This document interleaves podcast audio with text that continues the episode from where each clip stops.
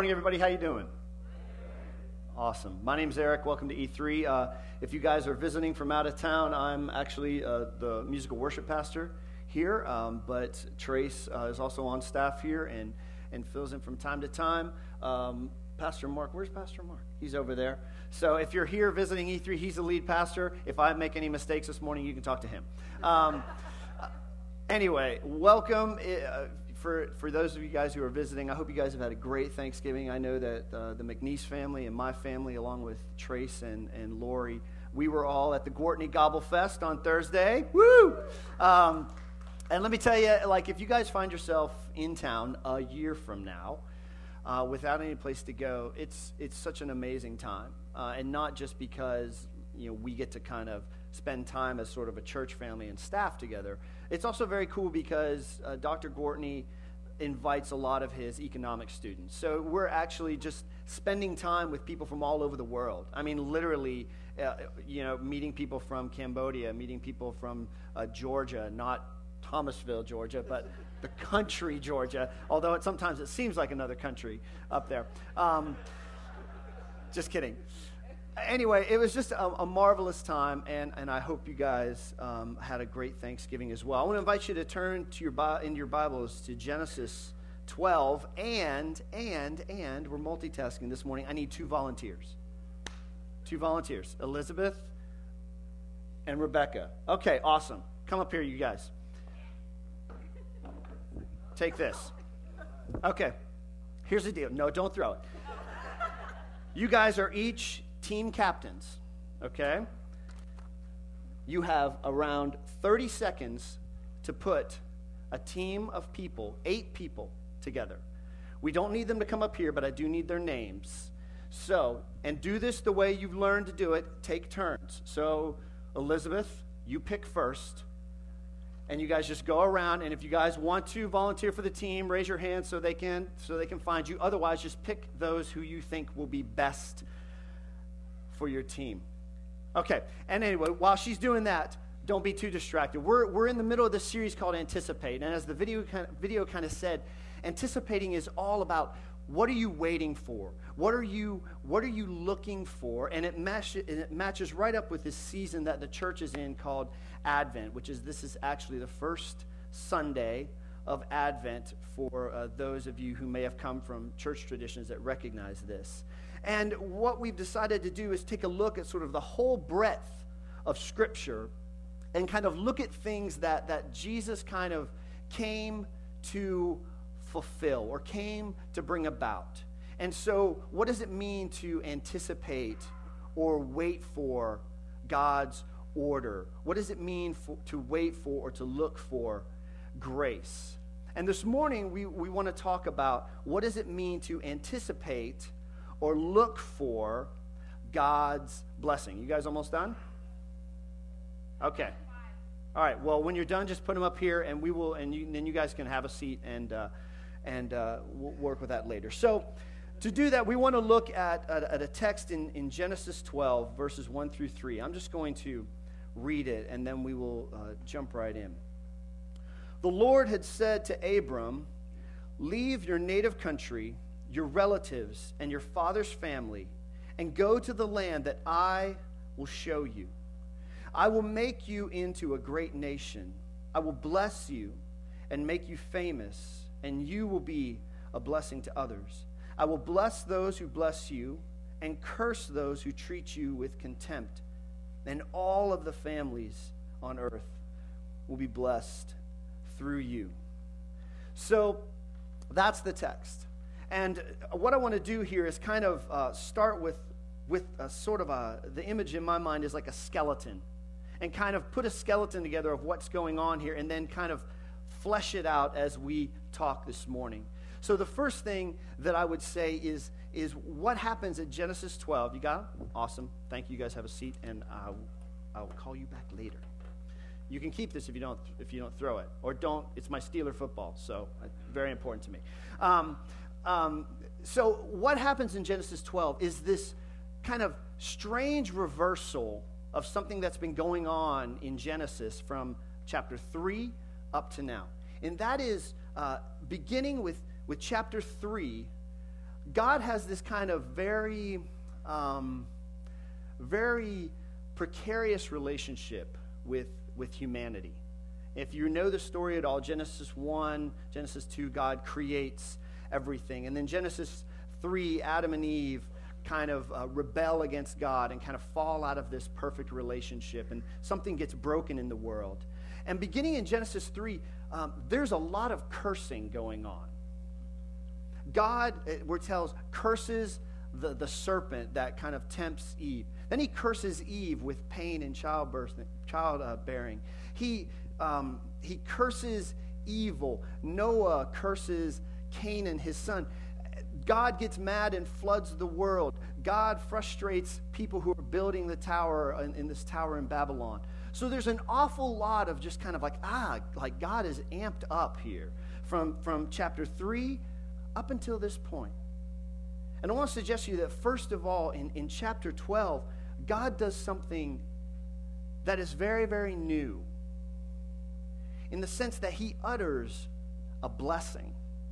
And he utters it kind of just randomly. We don't see Abram except for sort of a lineage.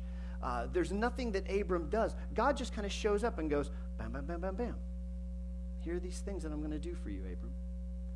And God kind of um, says, I'm going to do four things in the text.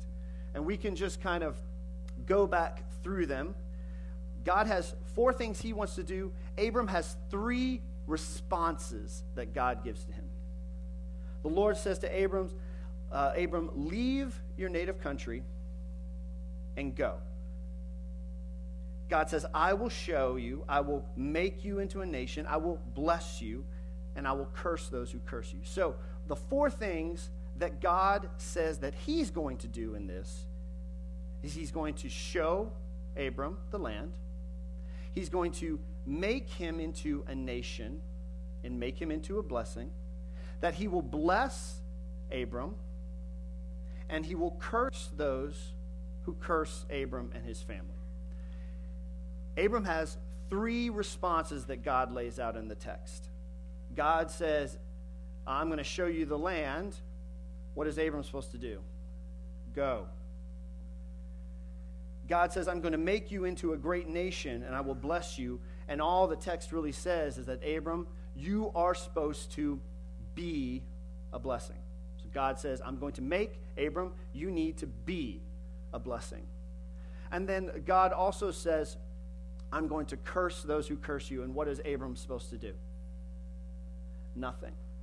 There's kind of a curious, that's curious to me because uh, I think sometimes as people, we take it upon ourselves. Well, if someone's going to curse me or someone's going to mess with me, I'm going to mess with them back. But right off the bat, God says there's something unique, Abram, that you need to realize that. If people curse you, Abram, it's not your responsibility to curse them back. I'll take care of that. In fact, uh, I would suggest that, that it just strikes me that, that God doesn't want cursing a part of this story. That he says, Abram, you just be a blessing. If people have a problem with you, I'll sort it out.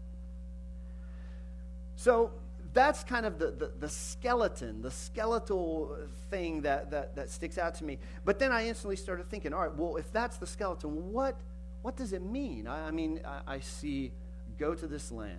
I see uh, become a blessing. I see uh, be a blessing. But there's still kind of uh, the question in my mind of like, what does it really look like? What does a blessing from God look like, especially in the 21st century? And if you spend any time watching TV, especially you know late at night, you will see preachers and people who will tell you what a blessing from God looks like. And these people tend to have well tailored suits, perfect hair, and perfect teeth, and shiny shoes. And they will tell you that a blessing from God looks like a really full bank account. They will tell you that a blessing from God looks like a nice new car, a new home, and no troubles anywhere. But I, uh, I begin to think that maybe that's, that sounds a little bit more like a blessing from MasterCard and Visa That sounds a little bit more like a blessing from Fifth Avenue. And I get to I get to think, is God, God, are you just blessing? Would you bless the way the world blesses? Or does God oftentimes have another agenda? Because if it's just MasterCard and Visa, if I can get that stuff with a with just working hard, if I can get that stuff by just watching advertisements and, and getting up really early on Black Friday so I can get the best deal, is that, is that the same blessing that God gives? Or is there something, is there something else? And I think there is. And it's right here in the text. The first thing that God tells Abram to do is to leave. To leave and go. And the crazy thing is that Abram does it. I mean, he's just, uh, the, the text says he's just doing his thing. And all of a sudden, the voice comes to him and says, Abram, leave and go. And Abram goes. And uh, in, in Genesis, he gets there in just a couple verses. Uh, it's not on the side screen. So Abram departs as the Lord instructed. And essentially, he gets to the land that God tells him about in verse 5. And all is great, right? No. Abram gets to, to Canaan, to the land that God's going to show him in verse 5. Well, by verse 10, Abram's gone again because we're told that a famine comes into the land. So Abram gets to the place, I'm here, God. Thanks for the land. Oh, wait, there's oh, wait, famine? Oh, economic dep- Oh, I got to go? I got to go? Oh, okay. So Abram goes to the place that God shows him, but then he instantly has to leave again. And furthermore, when he gets to the land that God shows him, guess what? Uh, there's other people living there already. You can't just kind of move in and go, hey, guess what? God, God told me just so you know, this is my land. This is, it's a blessing. You'll find out about it later. It's not the way it works. There are people living in the land, and they're like, Excuse me? Uh, I don't think so. So Abram does not possess the land, and furthermore, he has to leave the land. And he eventually gets back, but he still doesn't possess it. It takes his family, his descendants, hundreds and hundreds and hundreds of years to finally call the promised land home. So, the first thing that I would suggest to you that you could kind of ask uh, in terms of like, what does a blessing from God looks like? Uh, the blessing from God may look like this you've got to move, but you've got to keep on moving. And I think so many times in our, in our uh, way of thinking, we think of the blessing as a, as a destination. But God says here, you know what, Abram? The blessing just may be the journey. And so I wonder this morning if, if I could ask us all a question. If you are um, if you are walking with God, if you are doing this thing called faith and Christianity, is there a sense that you're on a journey? Or is there a sense that, you know what? I've arrived. I got this thing. Because it, to me, God always has this way of going like, there's not really an arrival until way, way on down. That God always wants to say, there's another journey to go on. That you haven't stopped. You haven't arrived and say, I'm done. I'm done, God. Thanks for, thanks for, the, for the help. So this morning, have you stopped moving? Or are you still willing to go on a journey that God wants to take you on? The next level of the whole idea of a blessing from God uh, is this. Again, in verse 1, God kind of has this threefold challenge to Abram. It says, Leave your native country, your relatives, and what? Your father's family.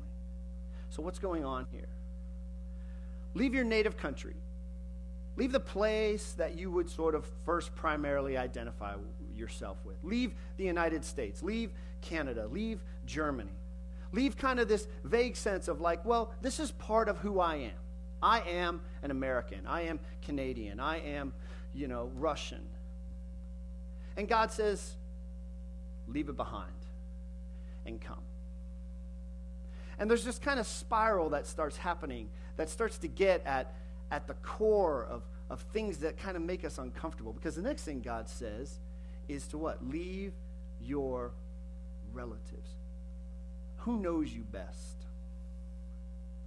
Who, who are the people that can say, well, I, I've, I've seen this person grow up for a long time, and I know them? Who, what's the next level of identity that you would claim? I want to suggest that maybe this morning, relatives to them might also be sort of our closest friends, or our peers, or maybe our job. What is next in the level of identity? After I'm an American, well, I'm an, uh, I'm an accountant. Um, I'm a financial advisor. I'm a personal trainer. These are my friends. I'm an artist. And God says, those people, that identity, you've got to leave it behind to go on the journey. And then finally, he gets to the core of it all, where he says, Leave your father's family. And the first of all, we go, Wow, like, I mean, that really gets at it, doesn't it? You know, my, my parents who saw me from birth, saw my first steps, uh, uh, comforted me when my, my heart was broken. But there's another layer going on here as well.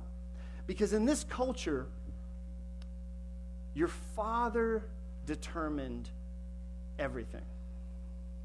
Every household in the culture of uh, what we would call prehistory had different gods. And the father basically chose them. So the father would say, There's a whole pantheon, a whole array of gods out there. And I got to get a crop to grow, or we don't eat. Or our herds have got to get larger, or we don't eat. So I'm going to pick the most uh, productive gods that I can pick to worship so that maybe we can get our crops to come in. Maybe we can eat next year. It was a whole way of viewing the world. This is the way the world works, and your dad figured it out and said, Abram, this is the way the world works. We worship this God and this God and this God, and this is the way our crops come in, and this is the way we put food on the table, and this is the way we exist as a people. And God says, Abram, you got to leave that behind too. So, what's the way the world works in your eyes? How do you put food on your table? And God says, My blessing involves looking at the world radically different than anything you might have heard before. You have to leave the gods of your father, the gods of your household behind because there's a new way that the world is going to work, Abram, and I'm going to show you. And I want to just point out something that kind of drives this home. It comes a few chapters later in the book of Genesis where God repeats the challenge to Abram. It's this cycle again of sort of a threefold challenge. In chapter 22, Abram has a son, which I don't know if you know this, but if, if God promises you're going to have a family, children are pretty important. Think about it for a second. So he has a son, and in the, in the course of having a son, God changes his name from Abram to Abraham. In chapter 22 of Genesis, uh, God, uh, the writer writes this Take, take your son, your only son, yes, Isaac, whom you love so much, and what? Go. Do you see the similarities of phrases and words there? First, he says, Leave your country, leave your relatives, leave your father's family, and go. And then he repeats it uh, Abraham, take your son. Abraham, not, not just your son, Ab- Abram. Take your, your only son. The promise that I was going to give you a family, but take your only son. Oh, and, and Abra- Abraham, um, maybe you've forgotten, but it's your only son whom you love so much. And go. And to Abraham, I'm sure he's going like, wait a minute, God, this is not the way the world works. You promised me a family. You promised me this. Now you're asking me to take and go. And God says, mm, but I don't work the way you think the world works. So take and go. So, the first thing I would say is that pursuing the blessing of God may involve sacrifice. It may involve you leaving the comfort of everything you've ever realized behind and jumping in to an invitation that is out there. And consequently, the question for us this morning is uh, what, what do you need to leave behind? Is there something that you would say, I've been handed a perspective of the way the world works, and I'm not, I don't want to give this up. This is the way I put food on the table. This is the way I survive. And yet, our God says, that's the very thing that you have to leave so that I can take you on this journey. And you have no idea what's going to happen in the future, but it's going to be good. The last thing we would say about the blessing is that it is unmerited, free, and complete. And, and I would ask it this way What has Abram done at this point in the story to receive this promise? What classes has Abram taken to prepare himself to hear the voice of God promising him this? Nothing. Nothing. That God comes to Abram and says, I know you haven't taken like Blessing 101. I, I know you haven't taken listening to God 101, but here I am, Abram. You are just who you are. You have listened. You haven't done anything, but Abram, this is what I want to do through you. You haven't built an altar. You haven't done anything amazing.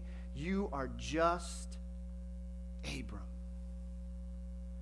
And that is enough. And, and the phrase that keeps ringing in my head is that blessing precedes everything. That blessing precedes everything. There's a great story that um, the, the, the, ancient rabbis used to tell about the world. And, and to do it, I need to teach you just a little bit of Hebrew, and I, and I don't know a whole lot uh, myself. But uh, we put the slide up there for, okay, everybody say Aleph, everybody say Beth. These are the first sort of two words of the Hebrew alphabet.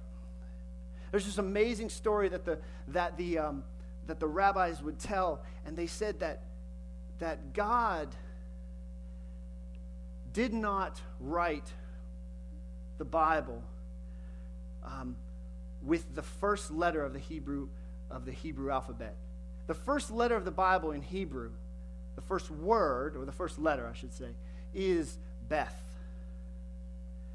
Because the word for blessing in Hebrew is barak. Everybody say barak. The word for curse, or a word for curse in Hebrew, is araya. Araya. Starts with an A, starts with a B. And the rabbi said that God intentionally made the Bible start with the letter B because it was the same letter for the word blessing. And God wanted blessing to be the first notion that was struck in his entire revelation. The blessing precedes everything. And Jesus bears this out even. Jesus comes thousands of years after this story with Abram. And he comes and he begins to teach. And Luke chapter 6 says this that Jesus turned to his disciples and said, God blesses you who are poor, for the kingdom of God is yours. God blesses you who are hungry when? now, for you will be satisfied. God blesses you who weep when? Now. For in due time you will laugh. The blessing of God is not that you have to take any kind of training classes, that you have to um, put yourself together, that you have to be emotionally uh, stable, although God wants to take you there. But to respond to the blessing, God says, no. The blessing comes before you do anything. And in fact, I've heard people say that, that this is the actual, the gospel could be summed up this way that right now, right now, wherever you are at, you are blessed. Sometimes the blessing may involve sacrifice. Sometimes going on the journey may involve leaving things behind. But you are blessed by God saying, I love you, I affirm you, I welcome you. And that, to me, is amazing, amazing news.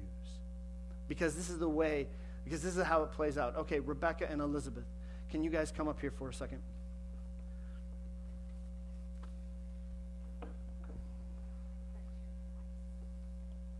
Okay. All right, who is on your team, Elizabeth? Say all of them. Say all of them. And just raise your hand if, if you're here.